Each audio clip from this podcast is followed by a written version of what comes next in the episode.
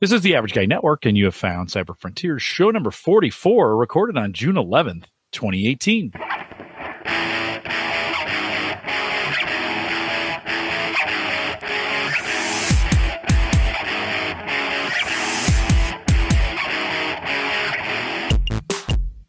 Here in Cyber Frontiers, we explore cybersecurity, big data, and the technologies that are shaping the future.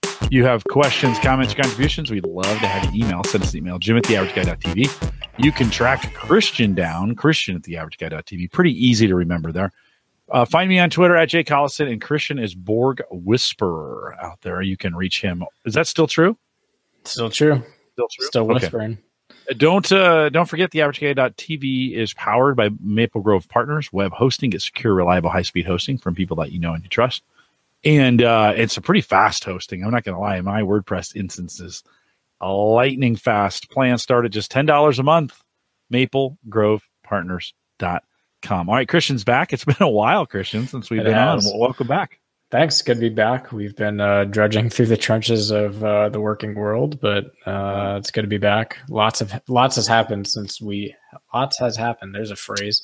A lot has transpired since we uh, last recorded. Uh, I think the last time we sat down, we were really uh, going pretty deeply into Meltdown and Spectre. Mm-hmm. Um, that I call it a fad. It wasn't really a fad. It's continuing to be a problem, but that that fad has boiled over and we're on to new hot topics in uh, security and data science. So before we before we leave that though, I had a question on Home Gadget Geeks on Thursday to yeah. Mike. He didn't have a clue, but it's a good idea to ask you. Like I've been, I don't want to say I've been holding off, but I've been delaying on the BIOS upgrades because it seemed like for a while it'd be like, no, this is it, and then two weeks later they'd be like, no, this yeah. is it, right? So yeah. are we good at this point? I mean, can I go out there and and be rest, you know, be pretty assured that if I do all that work to upgrade my BIOS, it's going to stick? Yeah, it was really pretty bad. Um, I was that kind of sucker for a good handful of Lenovo systems that I have. That, yeah, it was like two or three different takes on the BIOS before they finally uh, simmered down. Um, at this point, the BIOSes should be pretty stable on that. Intel finished their last patching cycle for like, hey, here's all the CPUs we decided to support with microcode and not to support.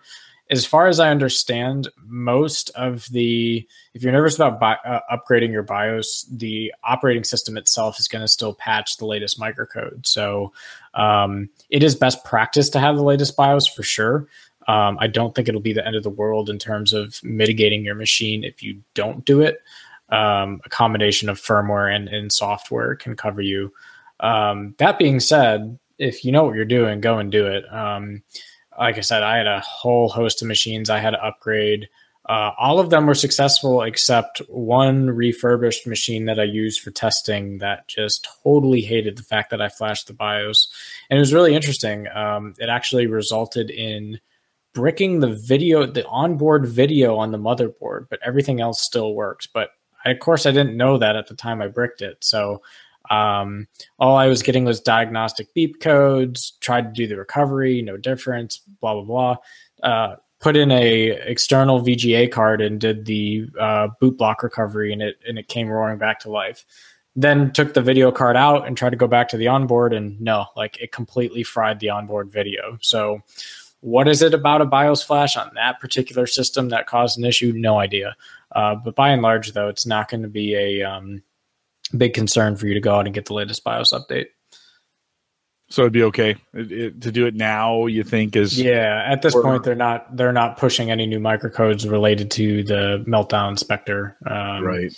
Okay. And the reality is, if you're a PC enthusiast or builder, you probably want to wait until the Series 9 stuff comes out so that, you know, it's natively not a flaw in the hardware. Um, but for most home users, right? I mean, if we're not yeah. exposed to the web, That's if right. we're we're practicing good, we don't have a PC directly connected to the web, right? Mm-hmm. I mean, yeah, it would reduce your footprint, but yeah, pretty minimal. Yeah, minimal mm. impact for the home user. For most people, um, I think if it works, that that's the big what the the the big fear though is what you just said. Like you just go do a BIOS upgrade and it just borks, yeah. you know, one of your systems. And yeah. yeah, there's nothing more frustrating than like trying to do the right thing Exactly. And it hoses you, right? Yeah. So, I mean, you can weigh that at your own risk. Like I said, you're not leaving yourself a gaping hole if your operating system is otherwise fully patched. Um, the one incentive to consider waiting in terms of CPU purchasing is that they might actually have faster performance CPUs that don't have the flaw as opposed to being secure but still being a bit slower.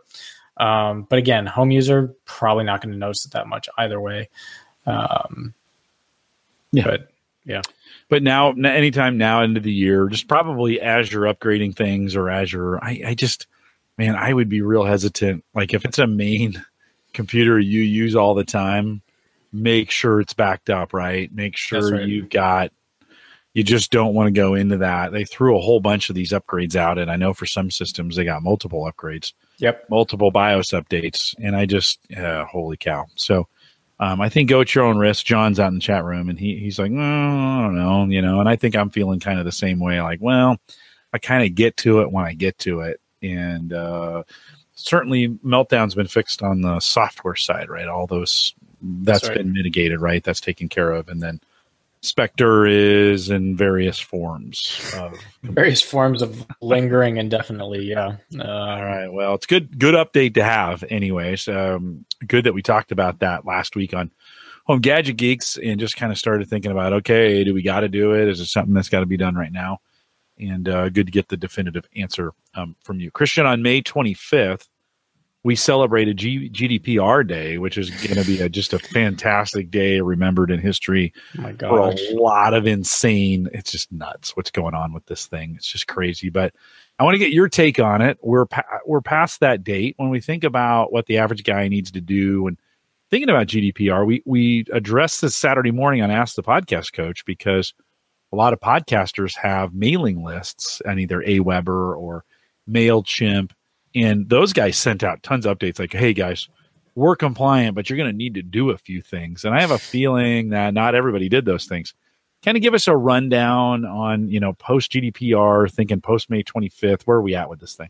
Yeah, it's uh, pretty funny actually. So, you know, number one, we know that GDPR was a smashing success as measured by the um, overwhelming amount of email that hit people's inboxes. I think it broke it broke an internet record for the most volume of email in any one day, um, purely because you know all these major companies are sending out multiple notices about hey GDPR, hey privacy policy, hey terms of service, and it's like you know you're getting the like daily flood.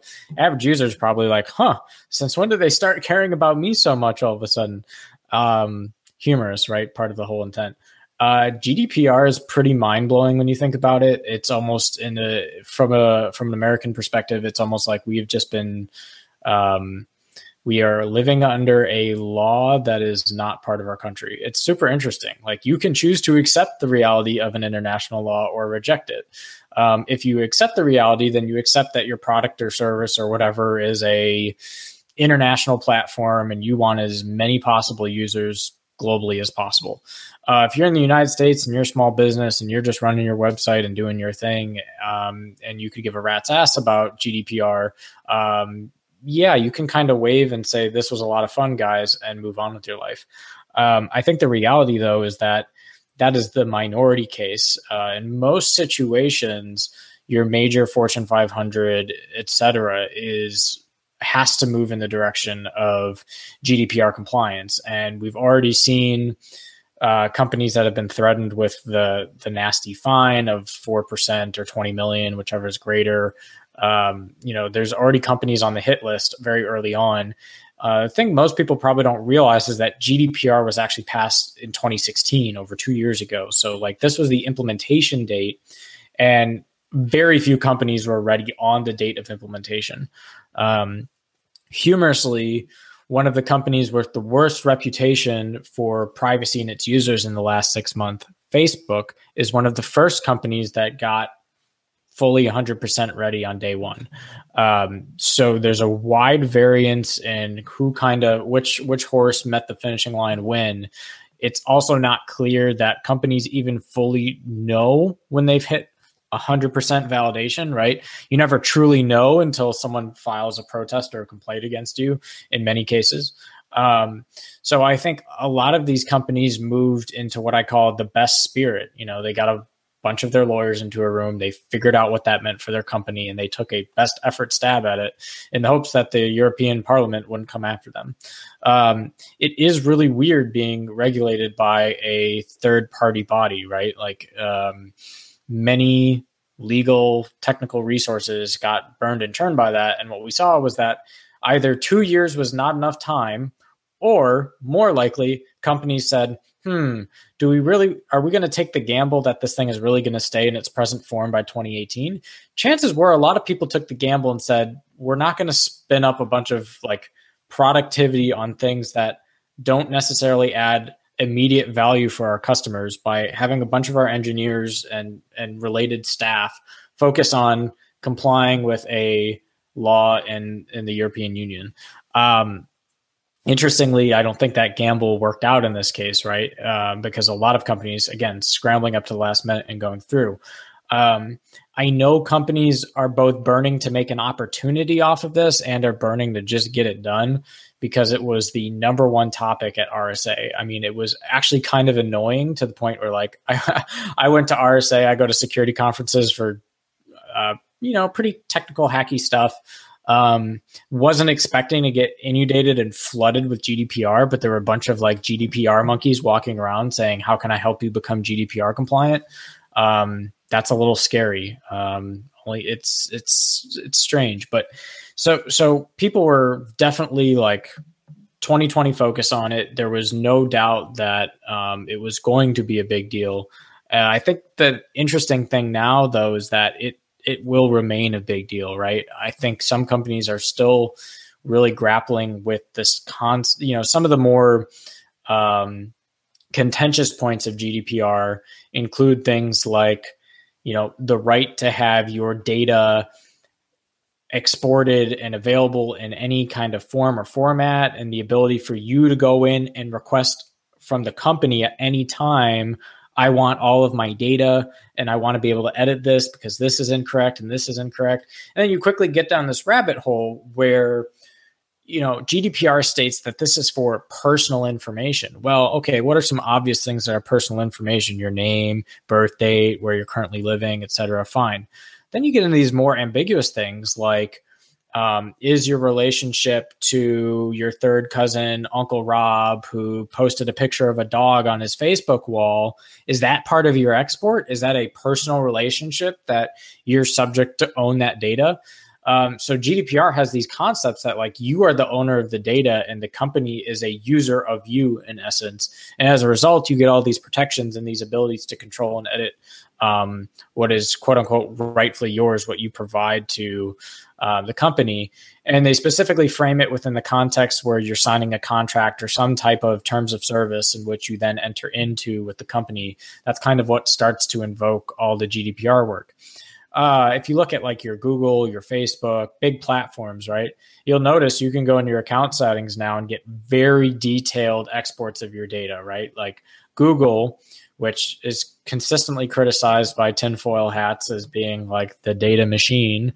Um, has a service called Google Takeout, and you can literally export in JSON or CSV or HTML literally every single of the 200 some products that make up the Google platform.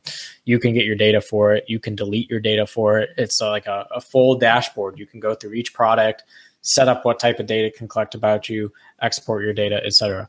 Um, Facebook kind of doing the same thing. Um, humorously, this didn't help them out very much on Capitol Hill uh, this year, but um, you know they were also kind of up on the front side of GDPR, um, even to the point where we're talking about giving the consumer information about whether uh, what ad companies have their information, right? Very specifically.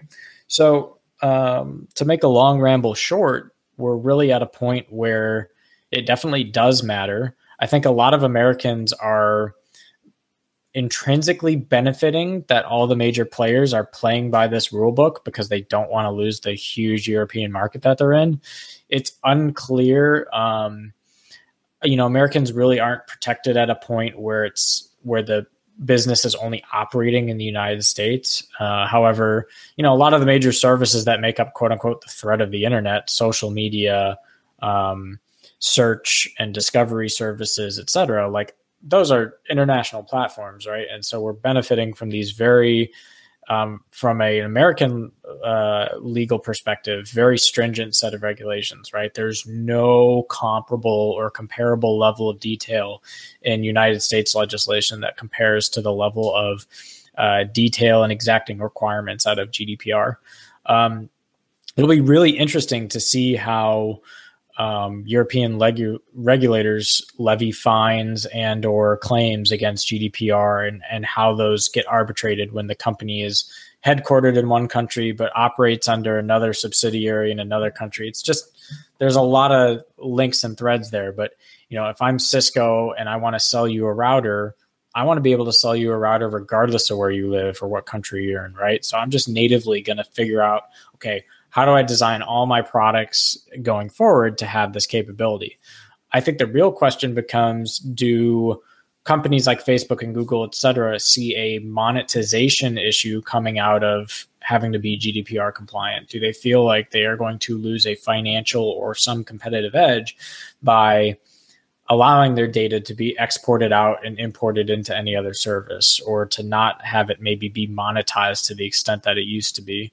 Um, but it's not to say that GDPR is ill intended. In fact, it really reins in some of the massive problems we have with these companies, Facebook being a primary example, where, you know, Facebook is going up on Capitol Hill and begging congressional legislators to, uh, you know, hey, you guys should figure out how to regulate us because we don't know how to be regulated and we're not going to tell ourselves to be regulated if you don't do it. So do your job. Um, only problem is uh, most of our Congress actually has no technical grasp or concept of what some of these technical concepts are. Like it's really kind of scary. I mean, you can watch the testimonies that happened uh, when uh, Mark came to testify, and you know, very plain as day. Very few senators understood the big picture or really understood how the technology is used, consumed, managed, etc. Uh, and so, as a result, Europe must be tech savvy, uh, at least from a legislative perspective, right? Like their legislators actually understand what's going on. Um, their citizenry, which we've talked about before on this show, are much more privacy conscientious than um, Americans uh, seem to be. So it's really interesting. This is definitely a tide very strongly in the opposite direction of where American technology has been going for the last, you know, 10 plus years.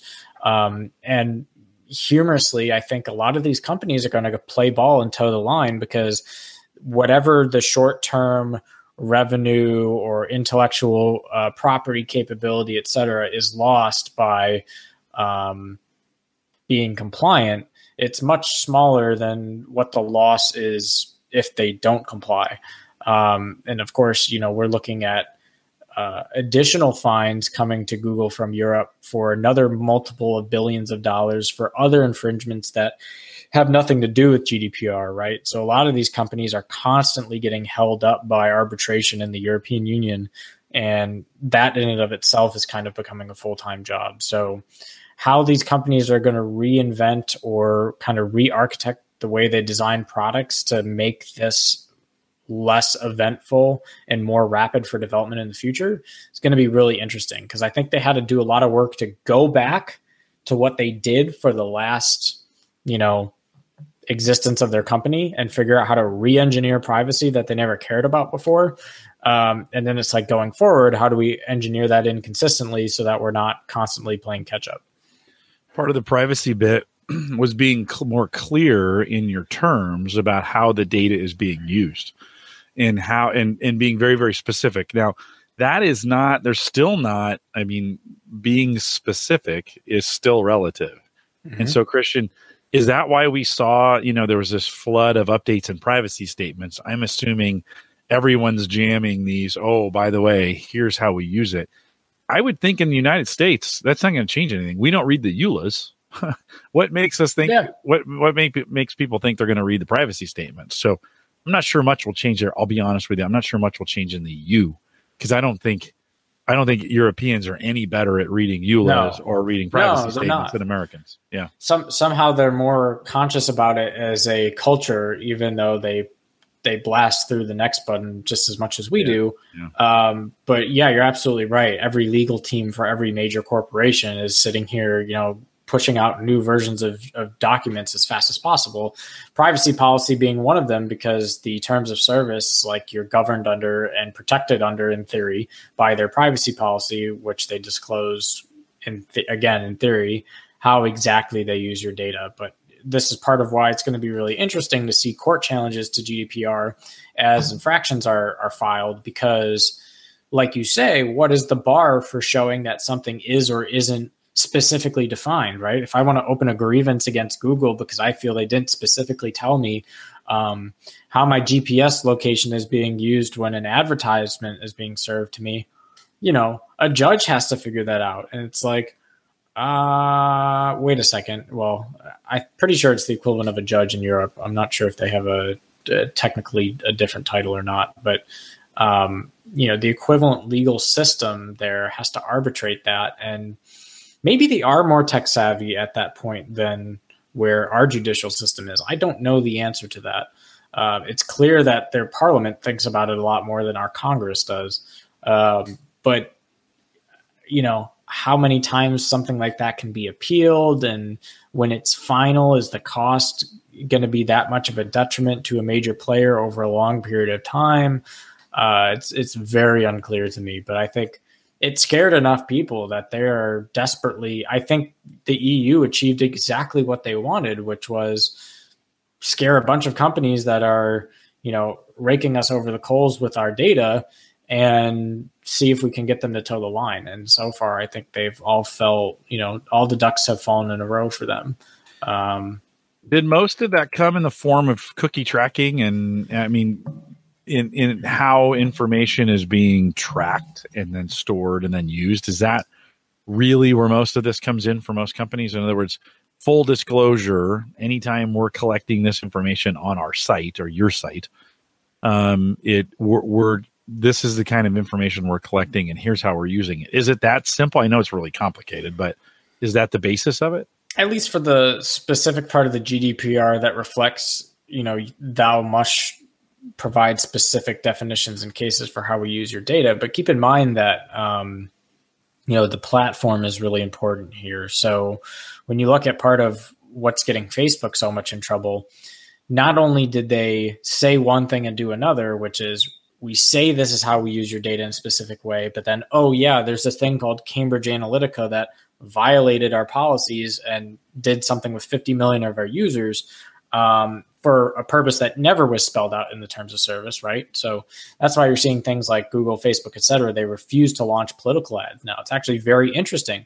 That is a ad category that never used to be regulated. Now companies are terrified if someone buys a political ad from, you know, outside of the country or if it influences, you know, very like, hey, we just don't want to be in that business. That's a huge pivot that is just in general, right? Um, but with Facebook in particular, you have Cambridge Analytica, and then you have their admission about how all their mobile devices may have been sending a lot of data that people just had no idea that's what they opted into. Um, whether Facebook can actually um, credibly accuse the user of just negligence versus their negligence in providing for the platform is somewhat irrelevant. Um, the result is that their continuing PR crisis is perpetuated, even despite that they're towing this line with GDPR. It's it's really kind of interesting to me. Like the company that is maybe the furthest out on GDPR is still suffering the most in terms of how people view their credibility when it comes to these the very issues that GDPR gets at, which is like tell me what you're doing with the data, allow me to be a custodian of my own data, give me the right to be forgotten, which predates GDPR um, but is re basically reinforced in GDPR. Um, and, and, you know these types of guarantees are great on paper, great when you say they do them. But I'm super curious, what is the audit mechanism, right? Like, what is what is going to be the audit mechanism for a company to come in and say, oh yeah, you're you're definitely remaining GDPR compliant. And this is part of the reason why I think RSA was flooded with GDPR uh, hoopla because what company doesn't want to be able to just you know, hand a million dollars to some third party assessor to walk into their company, do a review, and write a rubber stamp report that says, yes, you are still GDPR compliant, right? What is going to be the the new hot rubber candy that someone gobbles up over in the European Union to say, oh, this company is doing the right thing, right? It's going to become a huge industry. It's a huge regulatory industry that has been opened up by doing this. Um, but I'm not convinced, based on the data points we have right now, that GDPR compliance equates to a company taking the moral high ground. Um, I think they can kind of talk a good line, um, but the history there's a lot of history to be undone if they really want to just you know magically say woohoo we're GDPR compliant. It's like okay, but you know the last 20 years you've been nothing but. Um, and even now that you are GDPR compliant, you're still suffering from the way you used to do business.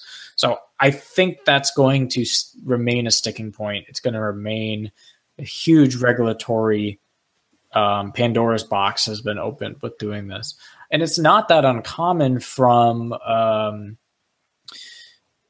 Facebook and related companies now are moving to a model where they are almost doing anything they can do to appease the user base to to stop the bleeding, right? Like the first step was let's stop the bleeding. And I keep calling on Facebook mostly because I think they are one of the most interesting case studies in how a lot of regulatory stuff might not be enough to systemically address the problem. Um, and so I, you know, I'm just I'm not there yet. Like I, I just I see a lot of good intentions, but not necessarily good results. And, and at the RSA conference, this was very well reflected in when Microsoft, I, there were like three or four big names that announced it, but it was like a pact. It was a cybersecurity alliance agreement. I don't remember the exact naming of it now. It was like between 34 companies.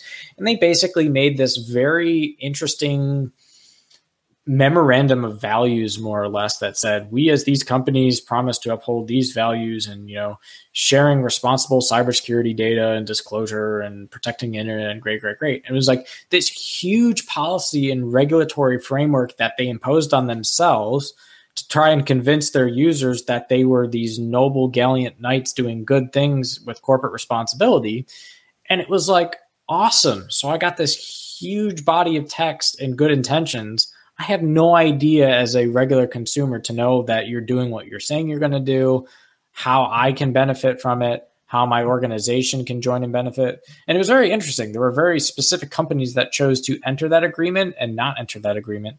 And I would suspect that some of the companies that would probably otherwise benefit from some positive branding like that chose not to do it for that very reason of like, okay, really, how are we going to convince our users that we're entering into something that is not just more than good intentions. And so GDPR obviously has a hammer. It's not just a, a carrot. It's a lot of, you know, mostly stick here, not carrot, but same kind of thing, right? Like, does beating a company over the head with a stick a couple times solve the credibility problem? Uh, and, and I don't think right now they're there.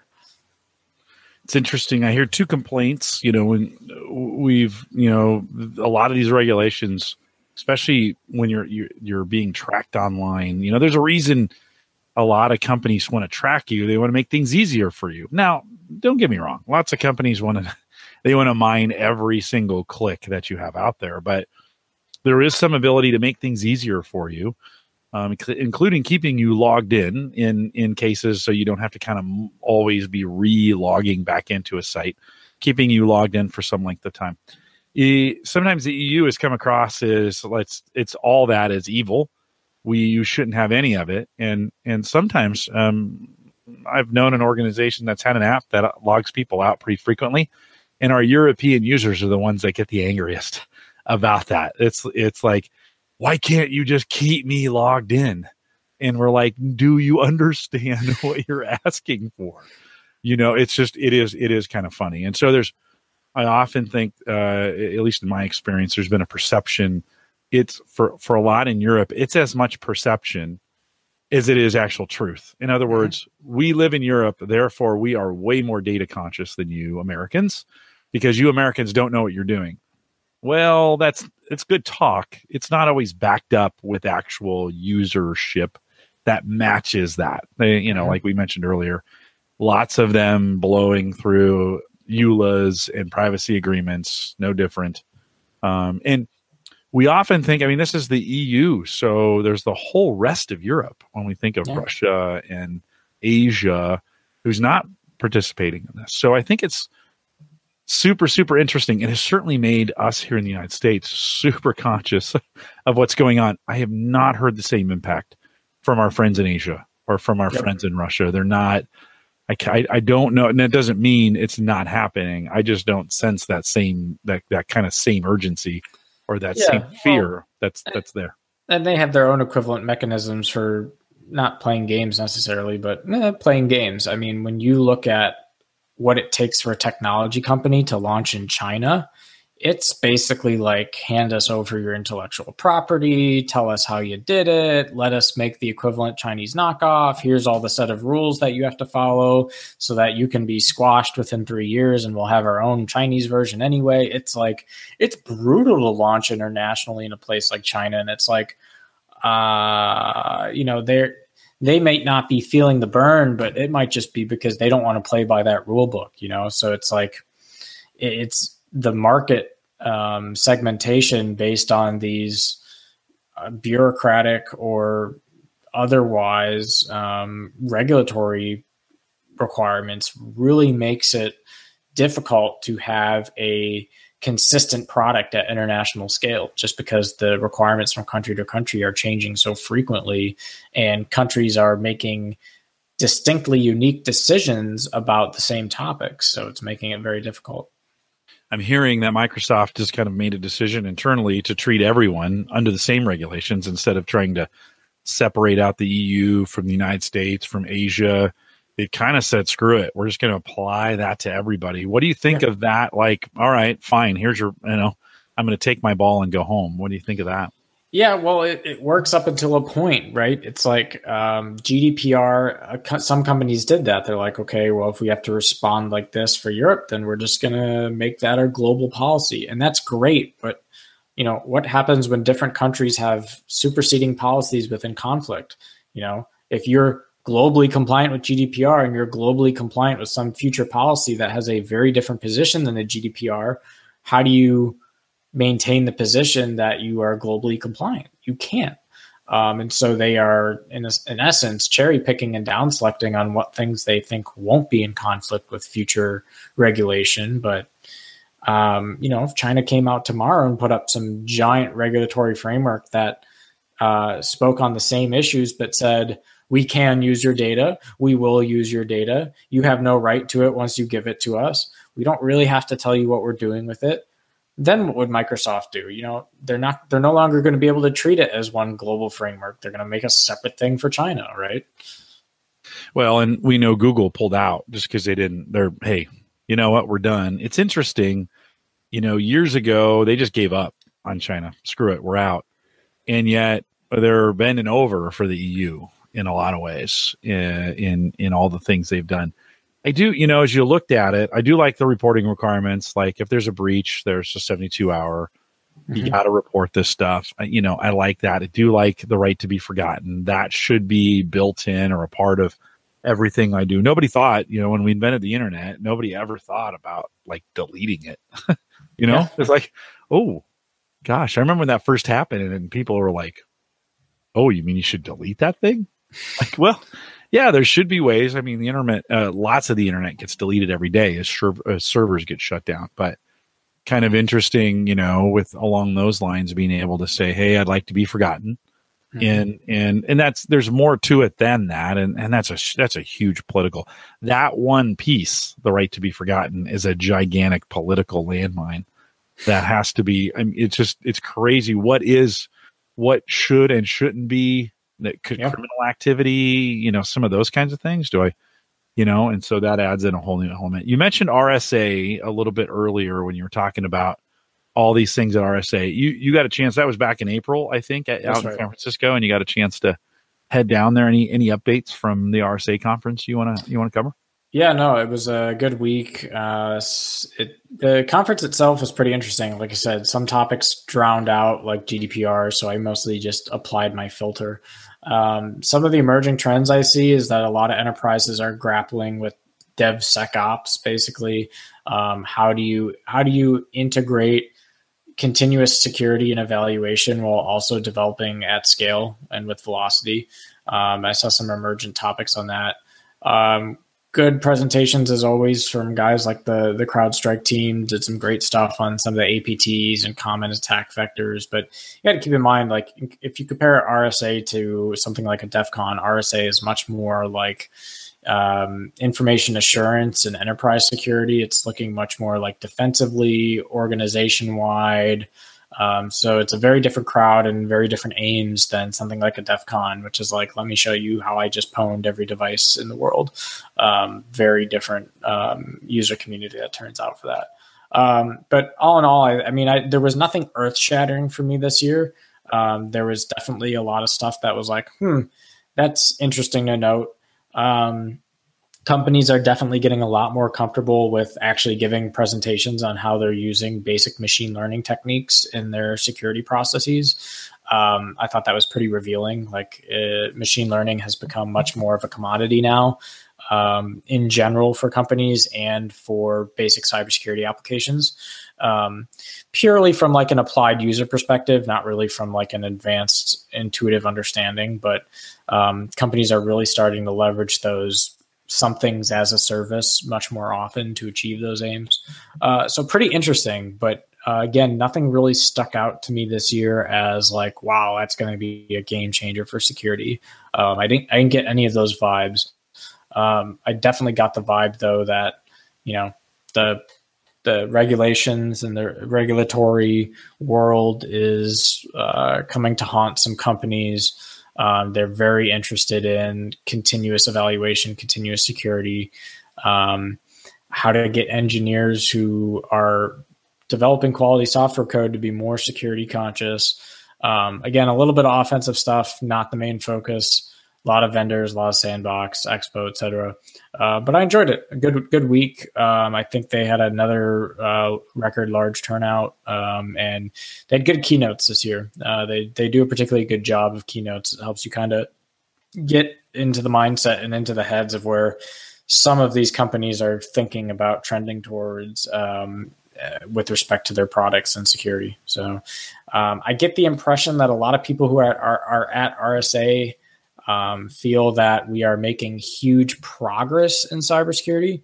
I suppose that was the one general takeaway that is probably worth noting is that like in comparison from like measuring year over year just like the last two years 2016 to 2018 the outlooks are like radically different between what was said in 2016 versus what is being what was said in 2018 right 2016 was like you know stuff's hitting the fan people still don't know what they're doing. A lot of data breaches. Um, you know, security is like really low bar.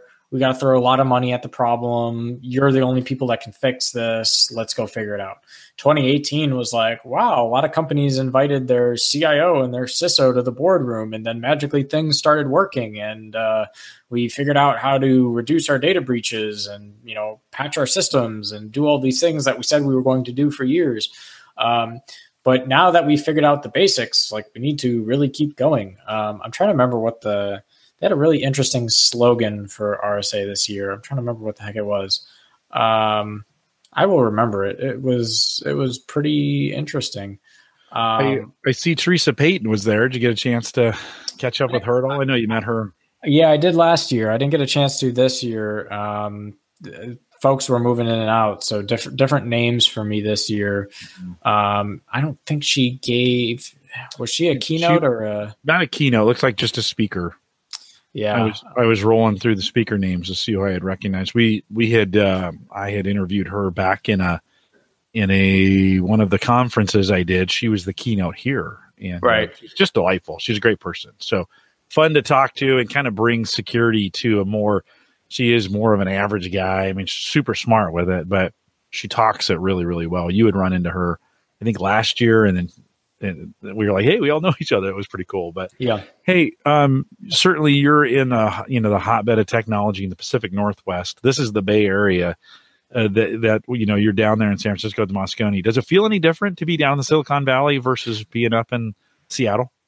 Uh, yeah, it is a little different. Um, if you think about uh, downtown, see, uh, uh, I'm sorry, San Francisco is a very like evolving place for me. Like if you are in like downtown San Francisco, you really, it's I don't know. I don't enjoy like the heart of downtown San Francisco very much in the sense that it's kind of dirty. There's a lot of people on during the conference. Uh, so, you know, very crowded.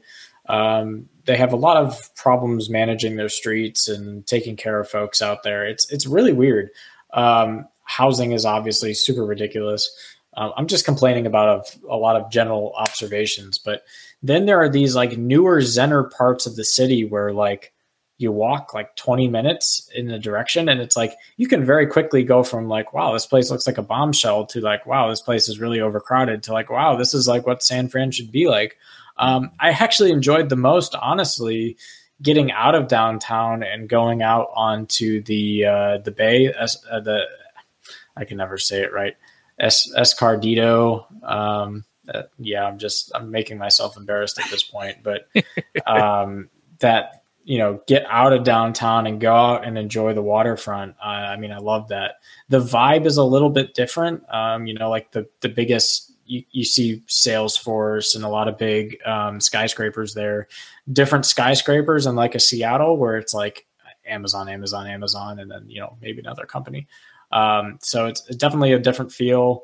Similar weather but seattle rains more.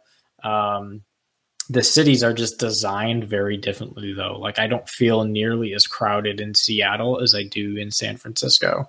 San francisco is louder much more congested. Yeah. Um, odor wise they're about comparable now that you know wacky weed is alive and well in seattle and san francisco just smells bad. It doesn't even necessarily have to be a weed problem. It just doesn't smell great.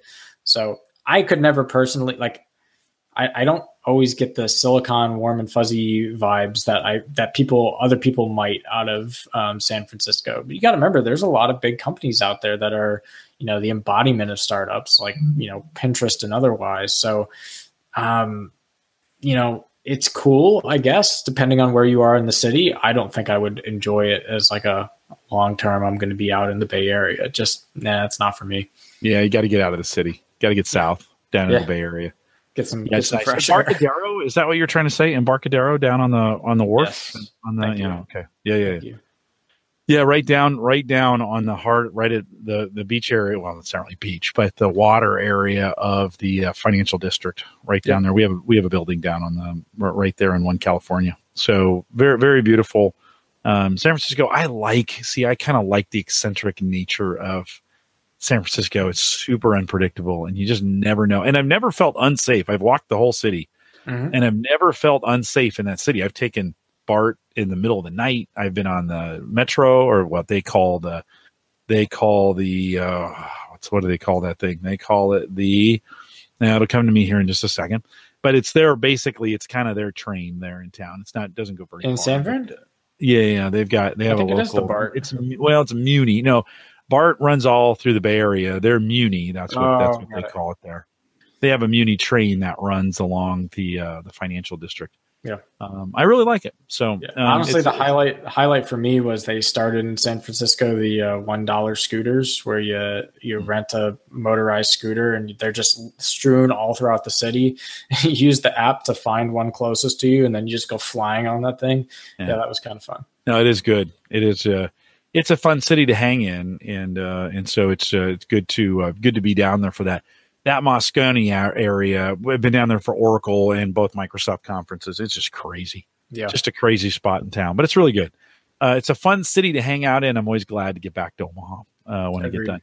Hey, uh, we wouldn't be it wouldn't be a show, it wouldn't be Cyber Frontiers if we didn't talk a little bit about crypto. And you know, we Mike and I have fully embraced it. In fact, as right before we went on here, I'm struggling a little bit with one of my miners, but um, uh, you know, you've been you have been from a lot of people in our listening audience. You have been pleasantly uh, uh, neutral. Let's just put it that way. Neutral to it. You're not mining. You're not talking about it. You're kind of.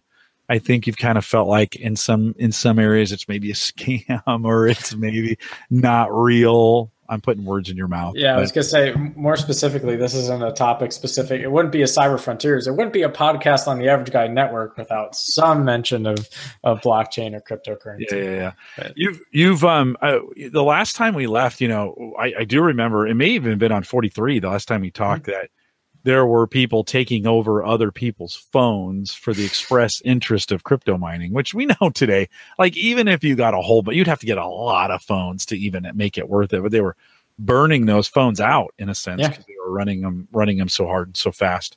G- give us kind of an update on the wild world of crypto from your perspective. Yeah, it's it is pretty wild. So uh, one of the big news uh, items today, as we're recording live on the 11th, is that the um, one of the big crypto markets in South Korea, um, CoinRail. It's a it's a smaller uh, okay, like in comparison to all cryptocurrencies, it's it's small scale, right? But Impact is pretty big scale. Um, they got hacked. Number one. Um, the particular exchange lost over $40 million in tokens from that hack. Um, and kind of like what I've said in previous shows, like it's not like you're going to walk in a bank account and ask for your insured deposit or for some kind of repayment or insurance. Like, no, you got completely hosed. Um, also, Wild West is like, it's the company's discretion to decide if they're going to repay that that loss that they have incurred in their exchange, right?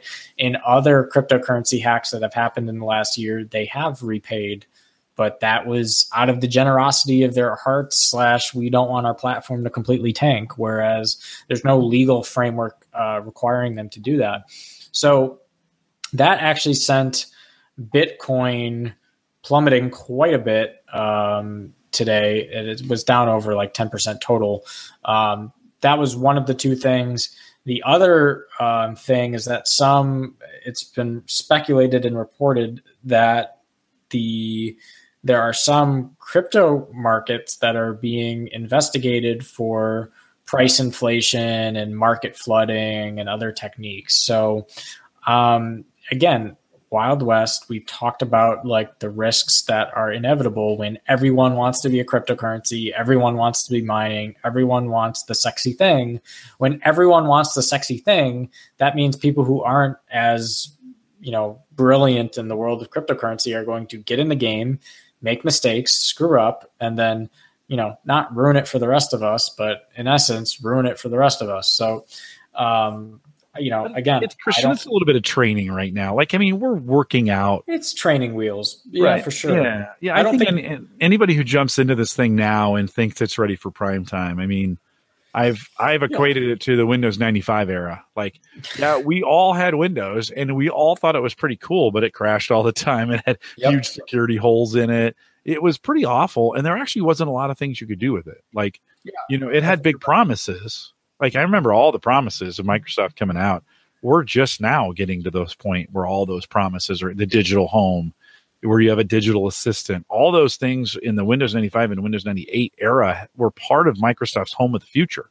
But it mm-hmm. never, I mean, we were we were years 10 15 years and it took a lot i think a lot of hard hacking and, uh, and again i'm not saying losing 40 million dollars you know we have, do we have to do drop in the bucket 40 million that's paper money at this point. I mean yeah some folks have some stuff invested but these are most likely coins that were generated. It's not real fiat in a lot of ways. But now that being said um it's it, it is value from that standpoint. Mm-hmm. but i kind of think in the market this is good. This is going to sound crazy but it's good. Folks are getting pwned because it's gonna it's gonna shore things up. You know NiceHash was one of those um, organizations that got hacked and lost 42 million, I think, something like that. And they have been paying it back. I'm about halfway, 35, 45% paid back. They're doing a nice job. That's painful, but it's, they're making some progress. Coinbase is FDIC insured. Like, wow, if you have cash in there, they are like a bank and they have FDIC insurance. So, you know, you start thinking, okay, there's a few out there. So I, when I look at this, I actually think it's good in some ways that these guys are getting their, you know, getting it handed to them. Yeah. Because they're people, it's going to make people better, right? And it's going to make the system better. I, I think it's there to stay in a lot of ways. The crypto market will be completely different 25 years from now than it is today. Like I, I think it's look night and day. Look at dot com. Well, you weren't around. You were just you were being born in these days. But if you look at the companies that were around during dot com, there's just a handful of them left. I mean, most of them have have gone away, and so I think I think we see something similar, don't you think? Yeah, no, I agree. Um, I think anyone who actually stakes their livelihood into cryptocurrency, like taking a huge gamble, um, I think that's like definition of bleeding edge. Um, I also would agree with the assessment that like, yes, the market took a hit. Yes, like a lot of recession from this, but um, John McAfee and other Yahoos out there are basically saying now is the time to buy because like the general trend of the technology is not going away. Um, I remain neutral in the sense that I think the science experiment is early, as you suggest, uh, but I think people still underestimate the risk that is inherent in the platform. Like we called it out, but I think people are still like super jazzed to go buy like a ten thousand dollar mining rig, have a lot of fun with it, and like yeah, for some people it's like win loss draw. They're just learning, right? But in terms of like ironing it out for feasibility in prime time um, the more markets and stuff start to buy in and it has major kinks, it's almost like it's kind of funny. It's like we spent all this area in one realm of cybersecurity getting our stuff finally figured out and worked out. And now here's this huge new technology segment coming along to add all new sorts of surface areas that we have never engineered against before. Um, so, in essence, it's definitely. Um, forcing a rebalancing of like, hmm, we figured out all this stuff that we've been sitting on for a long time, but hmm, here's the stuff kind of coming up on the horizon. And the priority will increase as more and more people stop seeing it as this, you know, test bed and more as like, yeah, this is this is livelihood, right?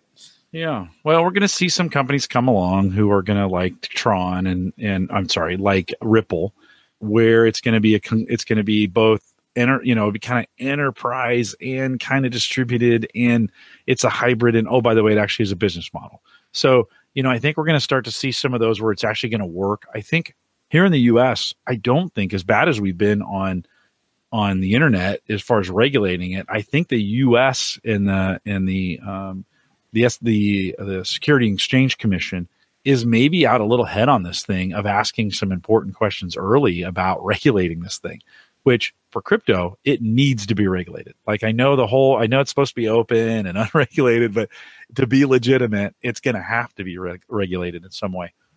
And in the, here in the United States, I think we're out actually way ahead of it in in asking some questions and putting some things in place. And again, there's not enough there for the average guy at this point to be feel comfortable. But I feel like the right questions are being asked, anyways, right now. You know, uh, we we we've got time, and like you said, you know, although let, let me say this for the guy or gal who makes a big bet and hits the right vein of something, uh, it's gonna be like the early. It's gonna be like being employee six at Microsoft, which is Jeff Raikes, right? Yeah. Jeff Raikes, uh, who's just a gajillionaire at this point, or like a Larry Ellison, who put everything he had on Oracle, right, and built that company from really nothing to the giant that it is today. And people thought he was crazy in some of those things. So, you know, it is one of those things, Christian, where you're like, someone is going to make a big bet and and a hundred people are going to do it and it's not going to work. they're they're going to lose their shirts. Yeah. You're going to have that one or two or 10, whatever in the well, end. They're just going to be filthy rich. Yeah. The other interesting thing is people are still being very, um, schemy with, mm-hmm. with crypto, right? Oh, like, um, yeah, for sure. So the thing with the phones, Apple banned doing any type of crypto anything on iPhones. So like, you can't have an app that's doing crypto mining or you know messing with your hardware. Um, you also um, these websites in 2018. The latest fad is to try and do cryptocurrency mining in the background on JavaScript when you go to a website. And the only way you know about it in some cases, they're nice enough to put up a banner, great for them. But otherwise, you can stumble on a site, and the only way you know about it is all of a sudden your CPU usage is kicking up, and you're like, huh, that's kind of odd. And then you go in Process Manager, and Firefox has like totally lost its mind, um, or Chrome or whatever. So, you know, still some kind of dicey stuff going on that is definitely yeah. a sign that we haven't hit maturity with it yet. But no, in full disclosure, like so, what you're talking about, one of those companies, JSE, JS is in Sam, E is in Echo. A JSE coin is. Oh, I said, I said the, I said the Amazon word and she came alive. Hold on. We'll see if she'll quiet down. So, oh, there we go. So, um, the JSE coin, which started that way, actually has, and, and they still have, you know, they're trying to do full disclosure. It's trying to be a background, low usage replacement for ads. I do kind of like that in some ways. If your users would be willing to let you borrow some of that, uh, some cycles to not borrow, but to use cycles. Okay, I think there's some good stuff there. Does it need to be disclosed better? Totally. Uh, JSE Coin actually just came out with a new desktop miner that just you can just run on your desktop. Like they're they're, they're trying to be they're they're trying to be more than just this sneaky back, you know, like hey, let's keep it a secret. Let's hide this from the users. Yeah. And so, is it right? Ah, everybody, you come at it from your yin and I'm yang. I like it, you don't. That's okay. Like this will cause the market to really flux and we'll figure out eventually you know hey the use of cookies going back to our first conversation is a little i mean it's used in a really sleazy way sometimes. Doesn't mean all cookies are bad. So i, I think it's it's one of those uh, well for some people they they believe they are yeah. you know? I like chocolate the chocolate chip variety. Those are my good um, cookies good coins bad bad cookies bad coins. There's always you know, anytime there's a system, there's going to be people out there to exploit the system. There'll be those who use it appropriately, and then those who exploit it. And I, it's just always going to happen. I, Christian, I really appreciate your, uh, your cautiousness of it. It, it's been good. It, what's what's funny is I'm the old guy. I should be the one saying get off my lawn, and you should be the one saying like this is the next coolest thing. And we are we are total opposites on that. But I've enjoyed the conversations I've had with you about it, and I think your reasonable approach to it is good. We we need to remember what is this? Why are we doing it? Where is it at? It's the early days. Protect yourself. Don't be stupid. Don't just download stuff, right? I mean, yeah, all those things still apply, right? And that's the thing. Like ultimately, I want to see the technology as a concept, the conceptual capabilities of technology is super awesome. And I think a lot of the untapped potential is that the technology of blockchain removed right. from financial markets is super powerful in a bunch of other applications that we have hardly scratched the surface of yet. So, in essence, when everyone is done playing with the financial game, like there's a lot of other really interesting use cases that I want to see people get to. Sadly, I, I don't know how much of those use cases will be realized while we're still in like the the monkey financial mode. But when we get out of that there's going to be a lot of other growth areas with this technology that i think are going to be really worth getting involved in so. Yeah and i wouldn't underestimate the power of of the cryptocurrency side to disrupt some international financial markets that are totally corrupt. Mm-hmm. so you know i think when we think of it in those terms and to get the centralization out of the hands of corrupt dictators or to get the yeah. centralization out of the hands of corrupt governments and decentralize some of those uh, to allow wealth to move across borders mm-hmm. in a way that's that's deregulated and decentralized um, I, I, think is good in some cases yeah. and so this does give us a tool i do think there's some financial you know and i i you know to be honest with you i think cryptocurrency will take off in the area of gaming and gaming rewards. That'll probably be the first place it'll actually make sense. And that kind of decentralized concept works well mm-hmm. in that environment. And it's a form of currency and it's universal. You know, ever bought a Microsoft, any Microsoft points and try to figure out that system? Yeah. it's terrible. It is just terrible. And uh, we don't have you know the rest of the world does not have the on ramps of fiat into crypto yet and there's no clear winner or no clear consensus on a lot of it so i think we've got some time to go but gaming could take advantage of this right away yeah and some countries too are much farther in being accepting of it than others like south korea is like yeah their their uh their police are investigating the theft of the crypto market because it's a south korean based cryptocurrency mm-hmm. You know, there's crypto ATMs, like they've gone like way farther with it than where I think we are in the US, right? So it's like just kind of depends on what slice of the bleeding edge you're in. Right. You know, other countries have different tolerance levels for it. And, you know, South Korea, they're on 5G internet, everything is fiber. So they're consistently hitting bleeding edge. Um, kind of interesting to watch that experiment play out. Yeah, and China may be the first to actually, because they're going to heavily regulate it and bend it towards their own economy. That may be one of those areas where we for, we see the very first large scale use of the currency in a way that makes sense because it has heavy regulation. Right. You know, it and so it'll be interesting to see what comes out of China. They they could get this right, whatever that means, and and have something up and running. I do do think in business we're I've got my interns thinking a little bit around the question. We're doing a crypto currency contest, so we've joined mm-hmm. simulators, and I just want it's just kind of a way in to help them understand like this can be the output, but there's lots of great things about the blockchain in the way the blockchain works. How could we use it to our advantage in the future? We're not ready for it today, but if yeah. we were going to implement a blockchain, how would that, how could we?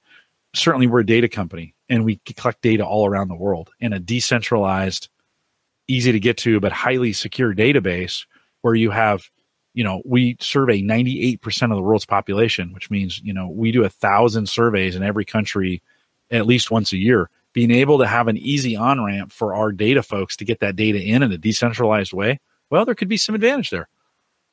You know, mm-hmm. who knows? So mm-hmm. we don't know yet. Um, it's just one of those interesting things. So I've got a bunch of high schoolers thinking about like, hey, how could it be used? You know, if we if we were going to use the blockchain. So um, I I totally agree with you. I just hope cryptocurrency conversation does not take so much steam that it takes all the power out of blockchain, right. which is really the important part here. Definitely, definitely. Yeah. right on. Anything else you want to add on that? No, no, I think we're good there. That's good to knock out another hour with you and uh, and sit down. Some it goes fast, doesn't it? it's a fast hour here. A lot, a lot of rambling. Sometimes it makes sense. We hope you got something out of it. No, but yeah, the hour is the hour. I'm a little I'm a little biased, but I think it was what you said was pretty good. Uh, the rambling and suspect maybe me in probably that process. Not, but uh, Christian, always good to have you back on. Anything anything you want to foreshadow in the future? We always say we're going to try and get regular on this, and then it never happens. But uh, it's it's my dream. Let's try. Yeah. As soon as we're done, I'm going to lock in another date with you. But Sweet. but um, anything coming up in the future for you that you no, want to highlight? Uh, I think there are some data sciencey things we need to go back and revisit. There's also been a lot of AI topicy stuff that we haven't really talked about um, with Google and otherwise. So I That'd would like good. to visit that just because we've been so much in cyber, cyber, cyber lately. Um, the other part of that frontier is the is the data and the AI side. So um, I'm going to try well, I, and switch up gears for the next show there. Christian, I think in the last year, everybody has added AI or machine learning to everything they've said. And yeah. you know, you know what I'd love to have you do is kind of come back and like, how do we debunk? Like, yeah. what is AI? MythBusters. what is AI? What is machine show? learning? Because I feel like, um, you know, we used to write programs and now we write AI, and it's like that's not really. AI. That's not really what happens. Yeah, yeah, exactly. You know, and so just to give uh, some people an update, so why don't you uh, why don't you prep that? Easy for me to say, uh, maybe even easier for you to do you prep that, and the next time we have you back, we'll dig in a little bit on the the uh, the status of AI and machine learning and what we're doing. Maybe some of the interesting things that's going on out there. Uh, cool. kind of around that. Cool. Well, I'll remind everyone uh, that uh, the average guy.tv powered by Maple Grove Partners gets secure, reliable, high speed hosting, still working, still lightning fast, still awesome. It just happens by magic, I think, is what's going on with there. Get high speed, uh, uh, really good hosting from people that you know and you trust.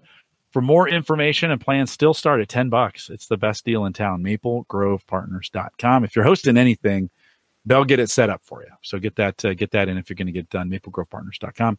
Don't forget if you got questions, we already kind of foreshadowed the next show, but if you want to add some things into it, you can contact us. Send me an email, Jim at the average guy.tv. Christian over there is just Christian at the average guy.tv.